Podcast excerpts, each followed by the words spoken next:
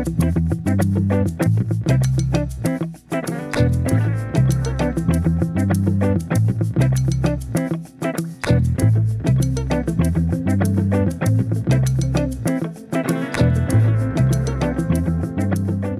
I'm Stuart Chittenden, and this is Lives, a show about conversation, community, and the people that bring community to life.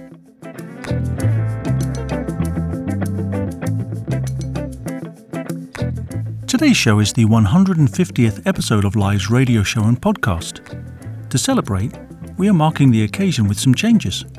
You'll already have heard the new music that is introducing the show, and that will play us out each week too. This music is an original creation of Andrew Bailey, especially for Live's radio show and podcast. There is also a fresh look and feel to the show on Facebook and Instagram, and over at the show's website, livesradioshow.com. It is also a delight to celebrate the 150th episode with my guest today, artist Watie White, who was my guest for the very first show in January 2017. In fact, our conversation is in two parts, with today's show being part one and part two airing next week.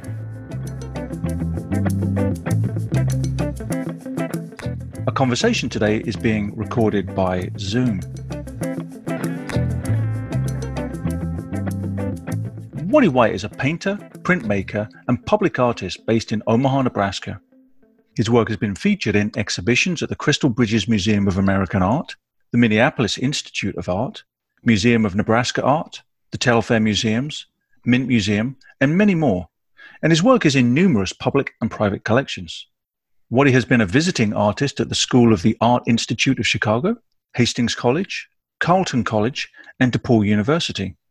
Watie's studio has produced recent public art projects in collaboration with Habitat for Humanity Omaha, In Common Community Development, Omaha Healthy Kids Alliance, Omaha Housing Authority, and Omaha Public Schools. Watie, welcome back to the show. Thank you. I can't believe it's been 150 episodes. It's really amazing. Let's pick up on that word that you use, collaborate. Mm-hmm. I'd love to explore that a little bit more because it was evident uh, three and a half years ago. And I actually, just looking back, I, I saw that it was um, October the 12th, 2016, was the day we recorded. So three weeks before the yeah. presidential election yeah. of 2016, give or take. I, I would be. Uh, uh, probably embarrassed to to listen to myself now and feel like how naive that kid was who was like 45. I just feel like, oh, oh. it's an it's an awesome show. It's an awesome show because I was listening back to it and um, and I mean I I would heartily encourage listeners to listen back to it and enjoy it and even maybe you because you don't sound as naive yeah. as, as you think. But um, so, so you, you use that word collaborate. What does collaborating for you look like? How has it looked over the last few years? What are, what are you hoping to achieve with collaboration going forward? When you look backwards at your career as an artist because uh, you you look at what you made and you try to uh, you remember what you were thinking at the time um, or you wrote down what you were kind of thinking. Um, and then you look at the the path that it that it leads to where you are. It leads you up to the present day. Because we all have this feeling of like whatever we're making next no idea. Like no idea what it is no idea why it is. Um, we know that right throughout my whole career in this i've always wanted to be able to make a great thing i'd seen a, um, i'd experienced art when I was young um, that changed my life, that made me feel something that I'd never felt before. Um, and it felt mystical and it felt strange and mysterious. I remember the, having this feeling of this incredibly profound, mysterious thing. And that if you were someone who could understand that or it could make that, that you must be a profound, mysterious thing. And maybe, maybe all those insecurities that I always carry like maybe maybe those would go away because you had you had shown this thing. You had if it was real then clearly you were um, good. You were like any the worries that you weren't uh, worthy of being loved would be pushed aside. Clearly you'd be worthy of being loved if you could do something profound if you were a profound person. Um, so i always sought to make something great. And so whenever i in my early uh, or still uh, you know path of of being a, an artist and a maker like you you make something you look at it you figure out what's not as good you figure out what is what the better things are you do the more of the better things so that you are continually making something better. And i remember when i first started um, you know after graduate school i first started uh, having uh, all these unprofessional models come uh, i call them unprofessional this sounds like absurd. Uh, but they, yeah, they're they were all friends. They're, but they were friends who had never sat still and let someone stare at them so long, and it's really difficult to do that. Um, you know, they immediately these paintings that I would make that would be influenced so much by their suggestions, by our conversation, by jokes that we were we were making. Um, they were so much better than the other things. When I when I made thing paintings or giant drawings or anything that involved my own children. My greatest fear was that I was going to make these sentimental uh, paintings of my kids playing with puppies or something that would just feel like saccharine and, and terrible. Um, but if I, you know, if I made them and I'd be a little bit embarrassed by it, and then other people would see it, they'd see it in my studio or they'd see it in a critique next to art that I thought was good, that, that I thought was like going towards that profound thing they always reacted towards the things that I made of people I knew, that, that I had this connection to in, a, in such a different way. It was hard to ever deny that, that something different would happen if I made myself vulnerable enough to see a person um, as they were presenting themselves to me. Whether it was my child, whether it was a friend who was showing me something of themselves for me to paint. And you know that's only kind of fed into when i started making more public art realizing that it was better when it wasn't just me executing the picture that i could draw so well and these people would surely be appreciative because it would look so pretty that when they would say something in my presence if i took something from that and incorporated it that it released a level of anarchy into the paintings. Um, it released a level of content that opened up new ideas, new personalities in the work and made it deeper, it made it richer, um, regardless of who they were. If they were a little child saying that they like this one book because I'm paint making a painting in a library, it affected everything. And that meant that when not when that kid walked in, but when any kid walked in, they heard a voice in that painting that wasn't my voice but that resonated with them in a way that i never i never could and if my art was actually trying to talk to those people um, if i was going to try to insist on it being about my skills and my my own brilliance then i was going to make work that wasn't as good that was not going to be going anywhere near that um, that kind of communication. And so, you know, being flawed, understanding that uh, as much as I try to un- to see the world from multiple perspectives at the same time, knowing that I'm seeing only a part of it from my own eyes, and if I'm seeing something that someone else shows me or tells me, that's another truth that makes my life richer. At the same time as realizing that, you know, that little kid who told me something that they felt genuinely about in the moment. That when I record it, when I listen, when I put it in a place of honor um, that is going to be part of, in this example, their school, that community, that environment for probably the rest of that kid's life, that there is also something that that kid bears from that experience that is positive, that shows them that something that they said, even casually, had content, had wealth, had meaning in it. Um, that hopefully there is a message in there that they can intuit that all that is in them, all that is in them in perpetuity. If that kid's representation is in that mural, if there's a portrait of that child in that mural, then they are in a slightly different environment after that mural is made. That they are now um, a co creator of things that the adults in their life do not know how to do.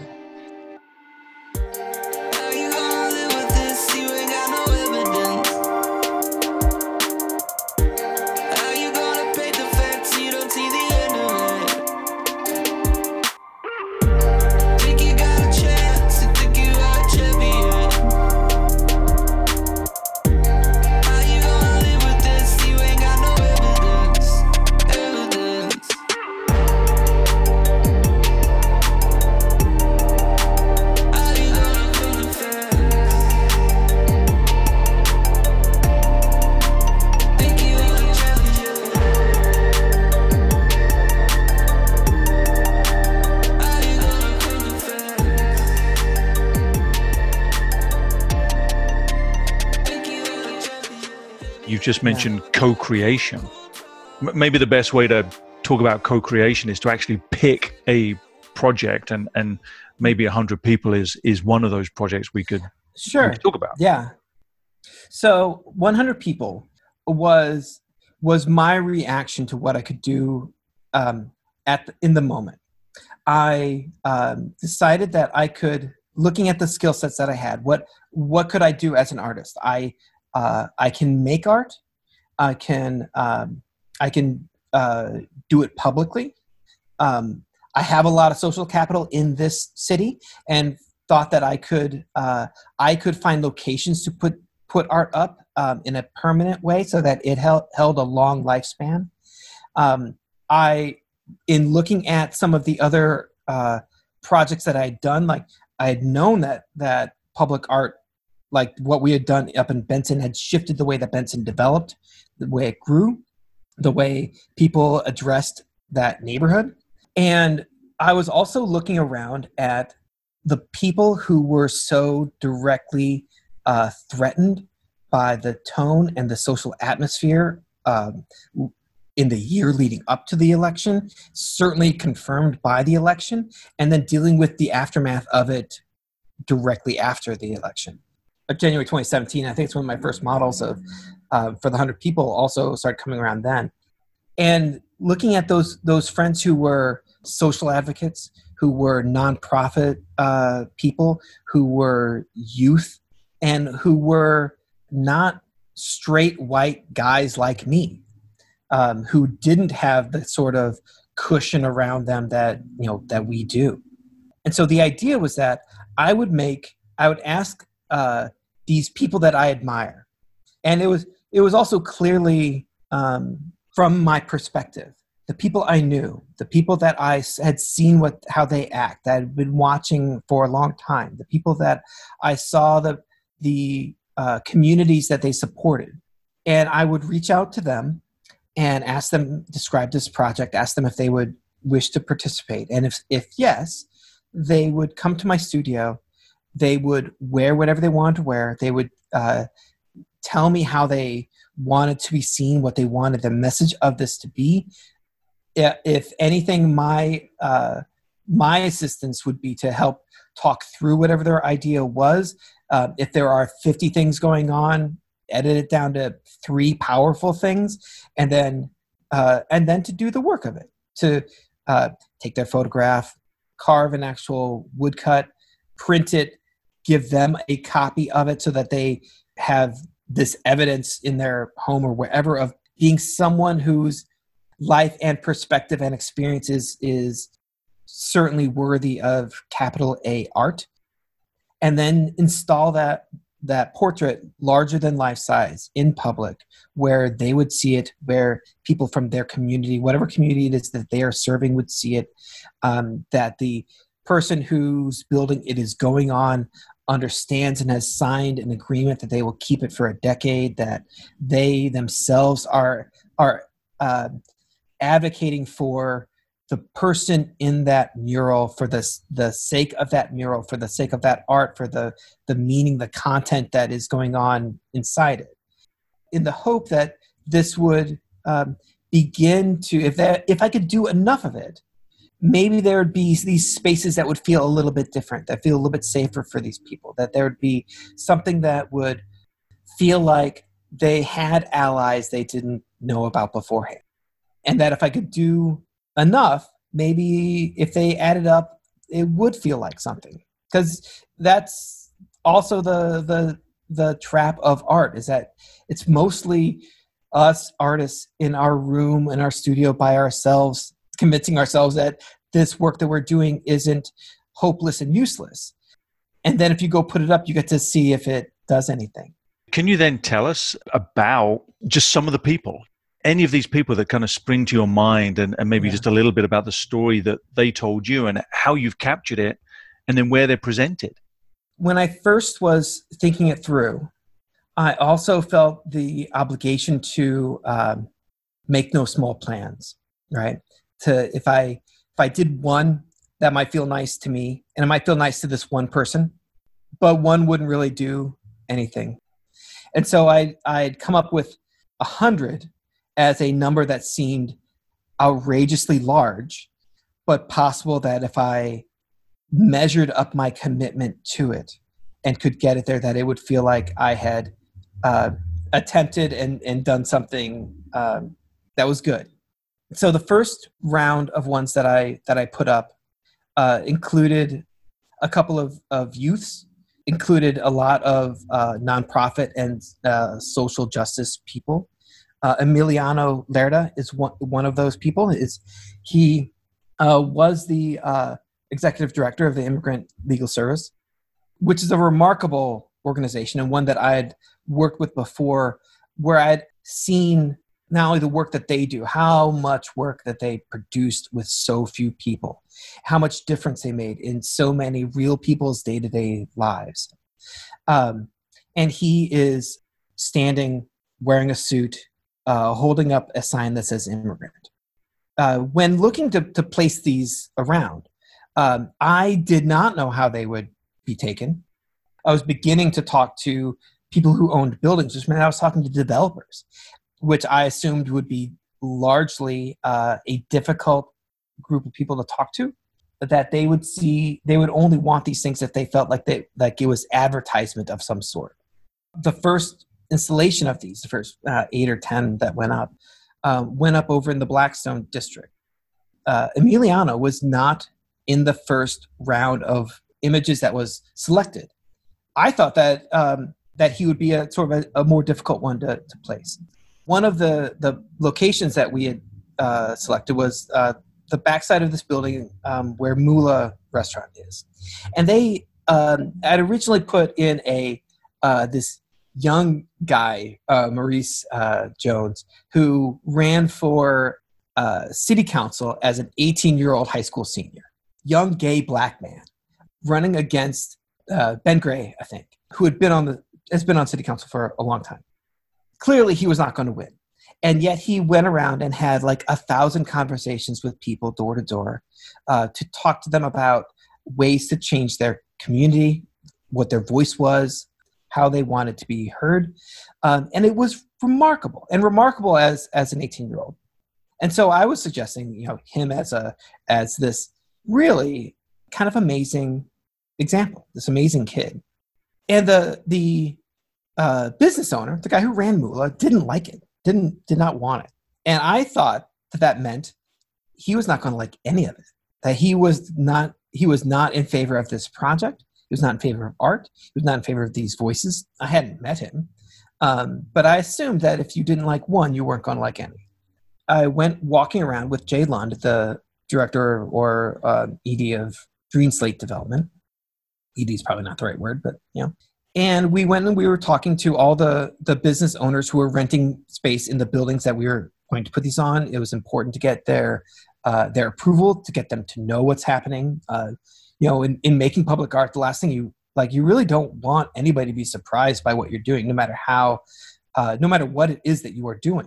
Everyone should be thrilled about what is what is happening um, even if what is happening contains real content with uh, a difficult issue in it we showed him or I showed him like these other uh, examples of the work that I that was in this project, so that this this guy who was running this restaurant would see what we were doing, and maybe we you know maybe he'd be open to the project.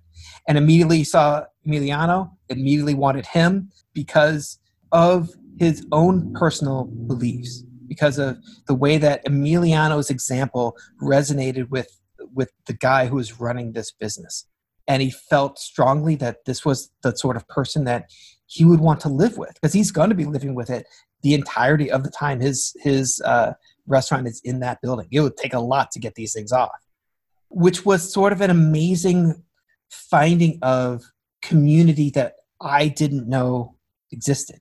That this guy, this this owner, um, also felt about the immigrant community and the activists in the in the immigrant community um, strongly and had no uh, reservations about connecting him, his social capital, his uh, his wealth, his whatever he's bringing to it, um, to this issue as well in a way that he probably had not ever before.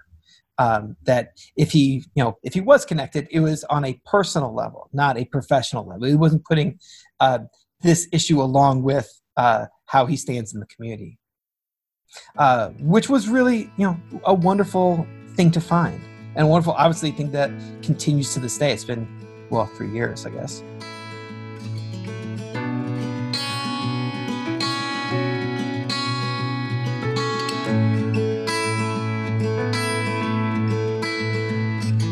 Take a look at where you've been and how you've come so far. No matter where you find yourself, you're always where you are. Go anywhere you go, do anything you do, I'll be with you. Take a moment, take an hour, take another year. Start again or keep going, I'll always be right here. Feel anything you feel, hear anything you hear, you'll never disappear. When it feels like you're walking back, when you're out of luck and off the path, broken and far from home, just remember that you're not alone. There's a there's another uh, public art project that is. Um, you talked about 100 people and these uh, life-size murals being posted around an urban environment, so they'll be seen very visibly by a lot of people over a long period of time. You were talking about a decade. Something that's a little more temporary, transient, affected by forces beyond our control is a project you did with Fontenelle Forest, and I think is quite mm. different. And yeah. that that project is called paying attention is a form of prayer. And it's a very different take, I think, on how people interact with art in public spaces. So I wonder if you wouldn't mind maybe yeah. just pivoting a little bit and, and talking about what that project was and maybe a little bit about what you were hoping to achieve with it. Sure. In thinking about, um, or the way my, my practice has progressed, there's always a large element of uh, the work that I make in the studio, which is winds up being about myself, my conversations in my own head, uh, all the people I've looked up to, all the people that I've struggled with, um, and things that come out of that. My public art, I believe, uh, is always site specific. It reacts to, it's created um, in order to speak to a certain audience, an audience that is located around a certain geographical place, whether that be a uh, an elementary school, um, you know, alleyways or sidewalks or public spaces, or in this case, Fontenelle Forest. The whole process sort of came about first to out of discussing with Marisa Whitehall, the, the ED at Fontenelle, to do a project and then to figure out what the project was going to be. What are the, the local resources that I can make use of that that are appropriate and lend something deeper to the the content that we're that we're discussing the the things that we're showing.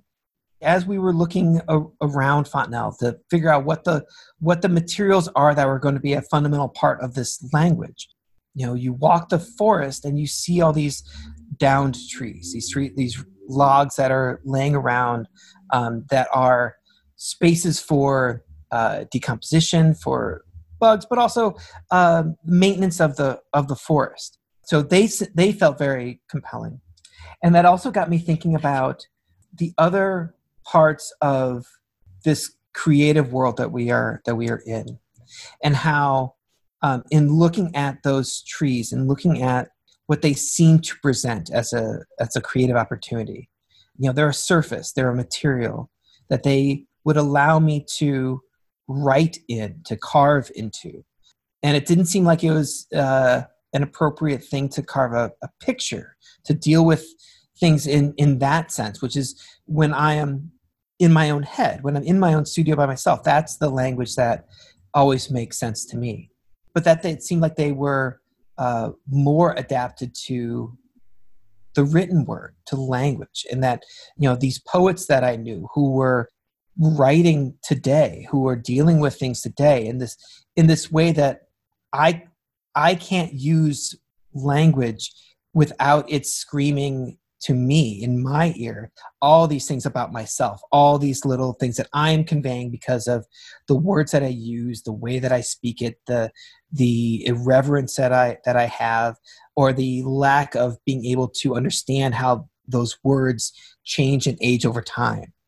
So it what i wound up doing was was taking uh, part of my stipend to purchase the rights to reproduce part of a poem by, I believe, 20 living local poets, Nebraska poets. So the, I believe actually uh, we had the former state poet um, Twyla Hansen, we had the uh, next state poet Matt Mason, as well as people that I had admired like Felicia Webster, people I didn't know very well like Devel Crisp, who I've come to admire so much. He also is one of my 100 people and one a the portrait that I did of him is actually in two locations one on 16th Street over by Chubb Foods, and the other as a, a permanent installation within Weber Hall at the University of Nebraska Omaha that marks the writing department.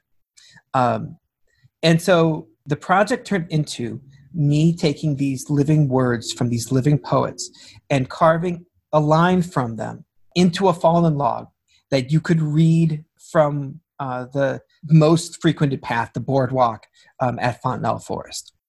And we made uh, little booklets that would tell the whole, you know, have the whole poem, would would mark where you could you could find them, so that that it was a way of not only um, bringing in that language, that understanding of blending uh, the sort of lived poetic world of Omaha right now with this sort of this natural world but also taking these conversations taking this experience outside of you know the the community that valued the access to nature for decades right? The the tried and true people who are coming there all the time to see the goldenrod bloom to, to look at look at how the squirrels are coming into this part of the forest and bringing it out to people who are coming coming to it from poetry, to, coming to it from the city, that they are, you know, bohemians who also feel the need for uh, the kind of healing and the kind of serenity and uh, presence that comes from being out in nature and bringing this sort of blended experience. And, you know, it's also one of the things that's comforting to me and I think attractive of me to other artists is that most of my projects don't fit super well in one place in one lane.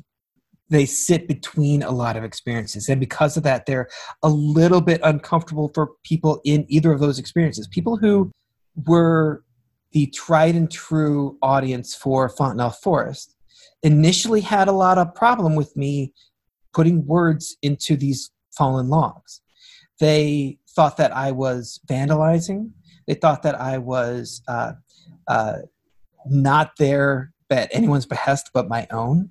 I would get confronted about what I was doing. Did I have permits for what I was doing? Um, because they they could only see me as damaging the way they understood this resource to be. People in the city, uh, people from the art community, uh, would not really understand why you mess around with uh, logs that are going to decay and go away anyway.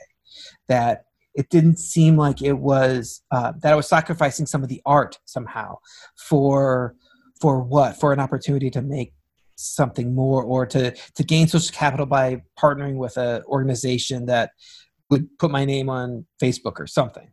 And bring and instead sort of bringing it together so that uh, the people who come to that um, that space um, and there were a, there were a couple of hundred people who spent a day at the opening walking around listening to the poets read their read their own pieces. All the booklets left quickly. Uh, i heard a lot from people who you know saw it and and came from one of these perspectives where they didn't know what to expect. And they walked and they read these lines that were puzzling that it seemed like there were these little hidden messages out in nature that their kids would see that it was this fun game to play where the, the children who were walking the boardwalk would walk for a while and then study the landscape to see what's hidden out there to you know this and in you know accidentally see all these bugs, see all these birds, see all these other things, and then find the log that has a word on it and find another log that has a word on it. And then their mom could read the whole poem to them, and then they could proceed on. Um, or people who were from that um, that group of volunteers and advocates for nature always being eternal, whose sense of uh, that it was changing um, or that I was changing it somewhat was really uncomfortable. Um, and ha- getting notes from them who attended something where they read the poems, where they saw what the what the experience was, where they had some of that experience, and realized that this nature, you know, when seen through this little lens, became something different, became something uh, something else that wasn't just about learning the scientific names for everything, but learning how we as people or how other people like them also process the same sort of experience.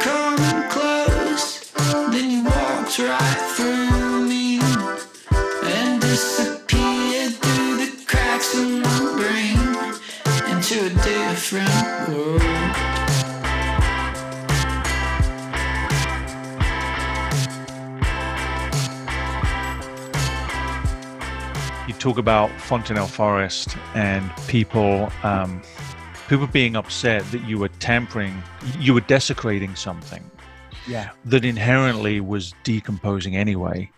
While at the same time, I know that there are private art collectors who not only want your print, but they want the wood block yeah. that you've carved that is the original uh, material from which prints are, are produced out of. Yeah. And I just find that juxtaposition really funny and ironic that you know there are those that want to preserve the original piece of wood that you've hacked yeah. into for a gallery worthy piece of output and then at the same time people are getting upset in in in the natural world that you are mm-hmm. that you are etching into something that is already in a state of decomposition and won't exist in in a year or two's time yeah you know as an artist i think you come to understand like where um where the language is most uh, vital, where like you can see something that's um, that's as uh, ineffable and um, and surprising as you can. And as a as a student and as a as you know, I mean, as an artist, you're sort of inevitably a, lo- uh, a lifelong student. You're constantly looking. You're constantly seeing something you didn't see before. There's a, a, 19th century Japanese artist, Katsushika Hokusai, who's been a, a huge influence on me literally my whole life. I I found out about him when I was seven or eight years old. Like he's like constantly been in my head. Um, and he, he would talk about how he could never like everything he drew before the age of like 73 was terrible and you know maybe he'll get this right when he's 83 or maybe 93 or like uh, up to like 143 or whatever like his like little diatribe was but it was beautiful and in uh, you know in, in my own experience also looking at people like um, Cezanne where the, the marks become these little uh, terse chunks of color and edge and shape and seeing how those things then influence the the cubist where these marks become recordings of time recordings of different spaces where you can see things shifting and there was something in that feeling of uh, in looking at Cezanne and looking at people like that where it felt like there when you make that mark you're recording something in real time a feeling you had an intuition you were doing. You're putting this little uh, this little message in a bottle to somebody in the far future who is going to see it and have this immediate connection through time to you your hand making this thing. In those logs and in the woodcuts that's what makes them different is that you see this picture and when you're far away from it, it looks very accurate, right? It looks uh, schooled, it looks skilled. And the closer you get to it, the more it disintegrates, the more it has that uh, that uh, impressionist sort of pop sensation, perhaps in, in reverse, where it's it makes a lot of sense and then it disintegrates the closer you get. Um, but then as you get closer still, those marks become, you know, a hand that it, it carved this wood. It excised something. That you see this gesture, this physical strength of something that left a mark, did it once and stepped away. Each one of those, you only get to cut it one time. And the same with those those logs.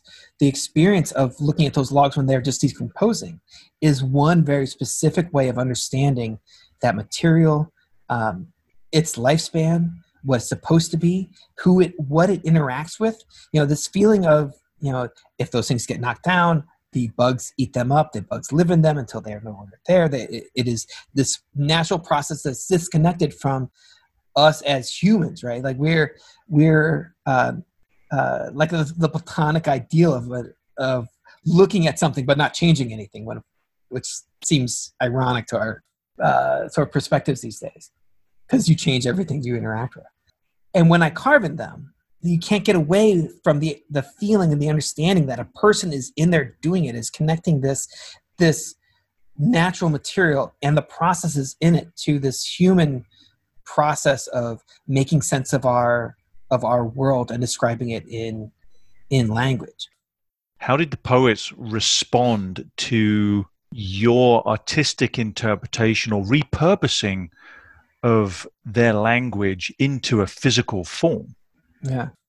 You know, I think that that artists of all sorts are kind of where sometimes we are protective of our things, of our work, um, or we're the, uh, the kind of artist who's protective of it at the, at the moment, which generally feels like a it comes from a point of uh, insecurity, um, a defensiveness uh, that you don't want someone else messing up your stuff. You work so hard just to get it right finally, and they're just like someone else is just gonna make a mess of it.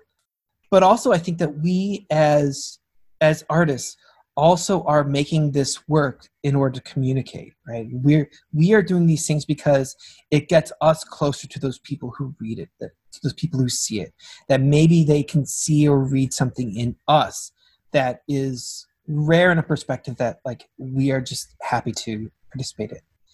And we need community. We need um, we need that larger feeling of growth and uh, connection.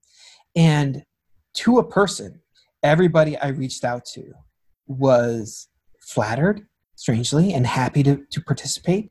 Uh, I mean, I think that a lot of these things say say volumes about the sustainability of art, um, of these various art practices in this in the communities that we live in.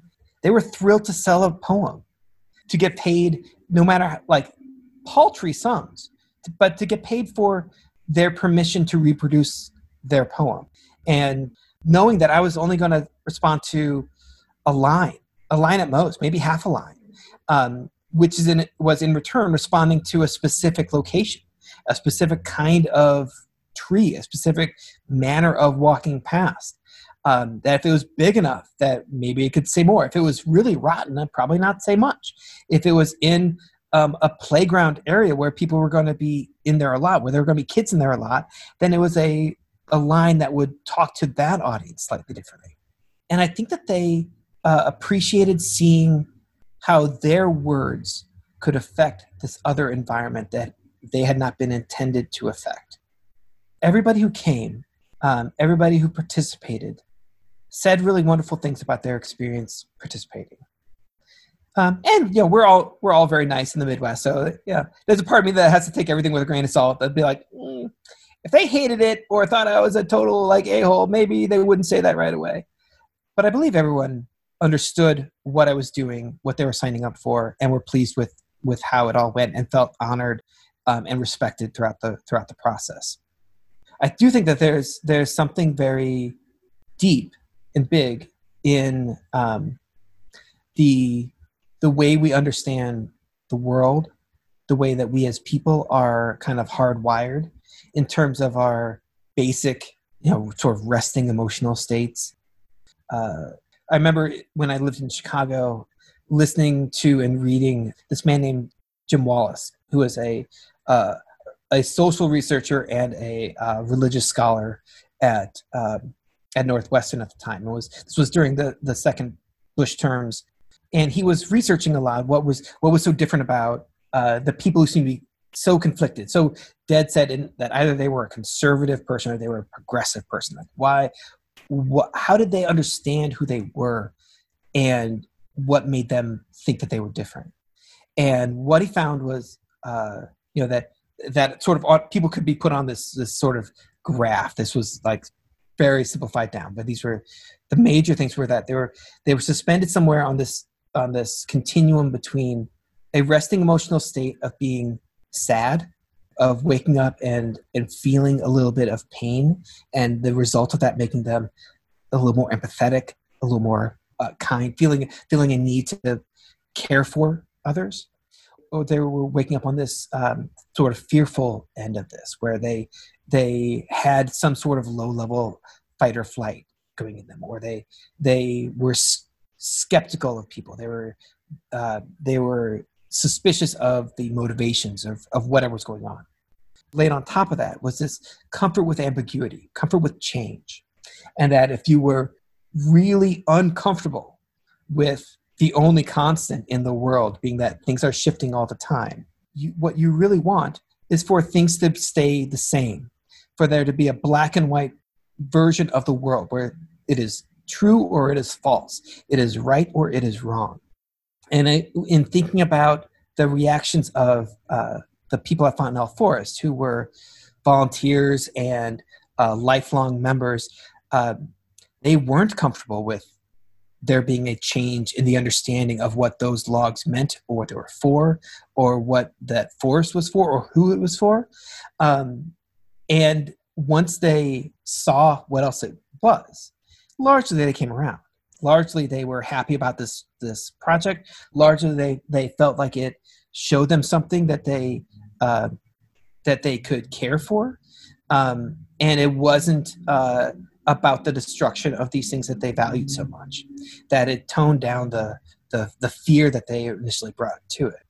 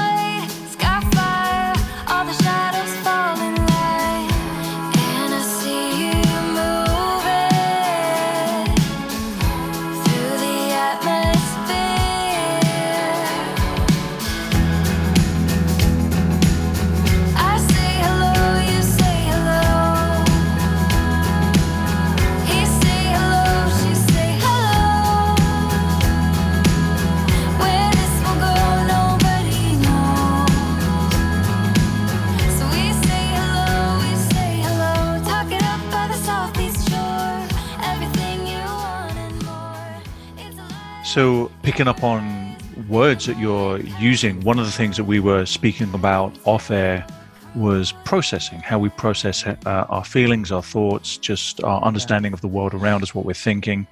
You, you are, it feels to me as if describing a process whereby you are, with a little bit of discomfort on their part, enabling people to engage in the world in a way that is different for them and to see it in a way that is different for them. That being said, that observation being made, I want to ask if, you know, since we last spoke in 2016, what are you processing? What are you mm-hmm. trying to make sense of for yourself? I feel like there is so much room to grow and understand um, in this in this world, and there it is constantly presenting new things to to understand.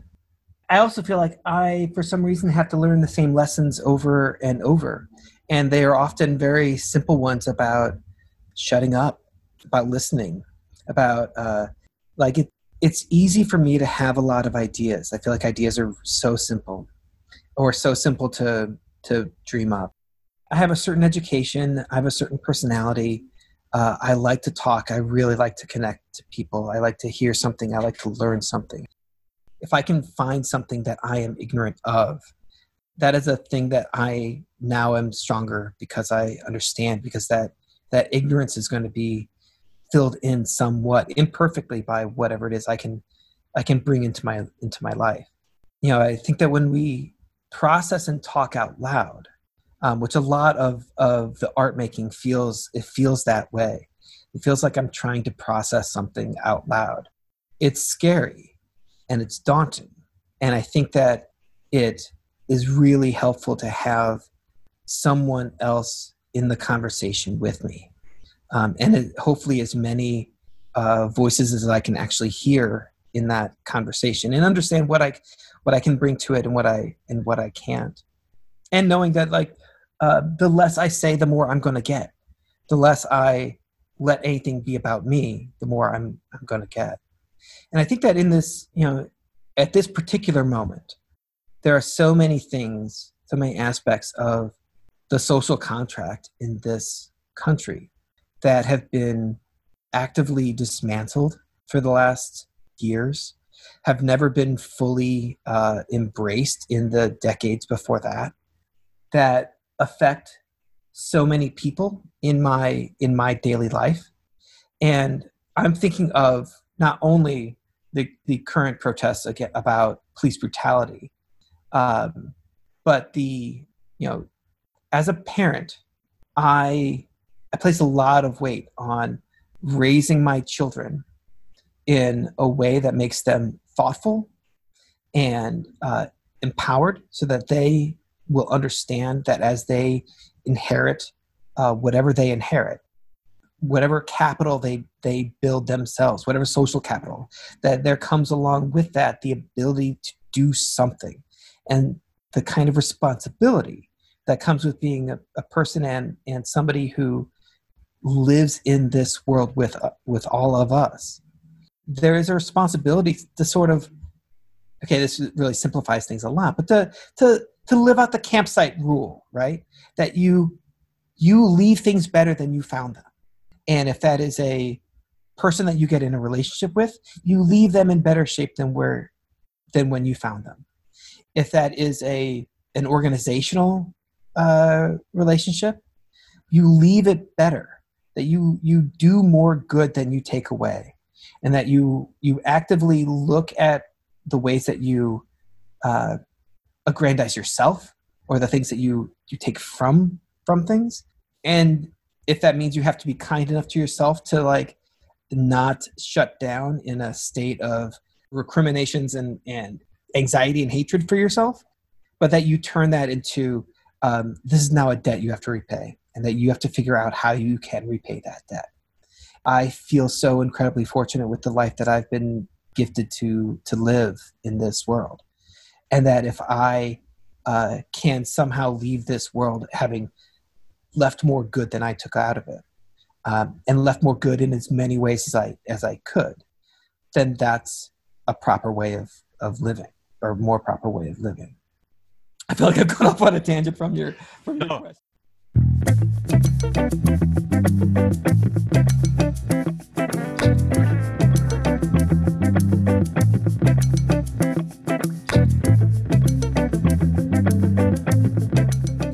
My guest today has been the painter, printmaker, and public artist, Watie White.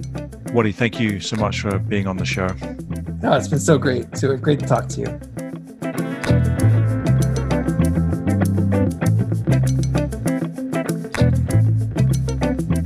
That's the end of part one of my conversation with artist Watie White.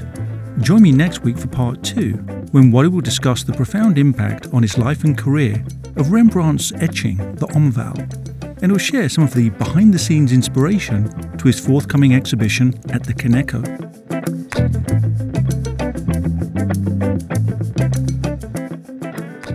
You can listen again to this show and others by subscribing to the podcast at livesradioshow.com and find us on social media at Lives Radio Show. The music playing you in and playing you out each week was created specially for the show by Andrew Bailey. I'm your host, Stuart Chittenden, and this is Lives Radio Show and Podcast. Join me next week for fresh voices and diverse perspectives on culture, community, and more.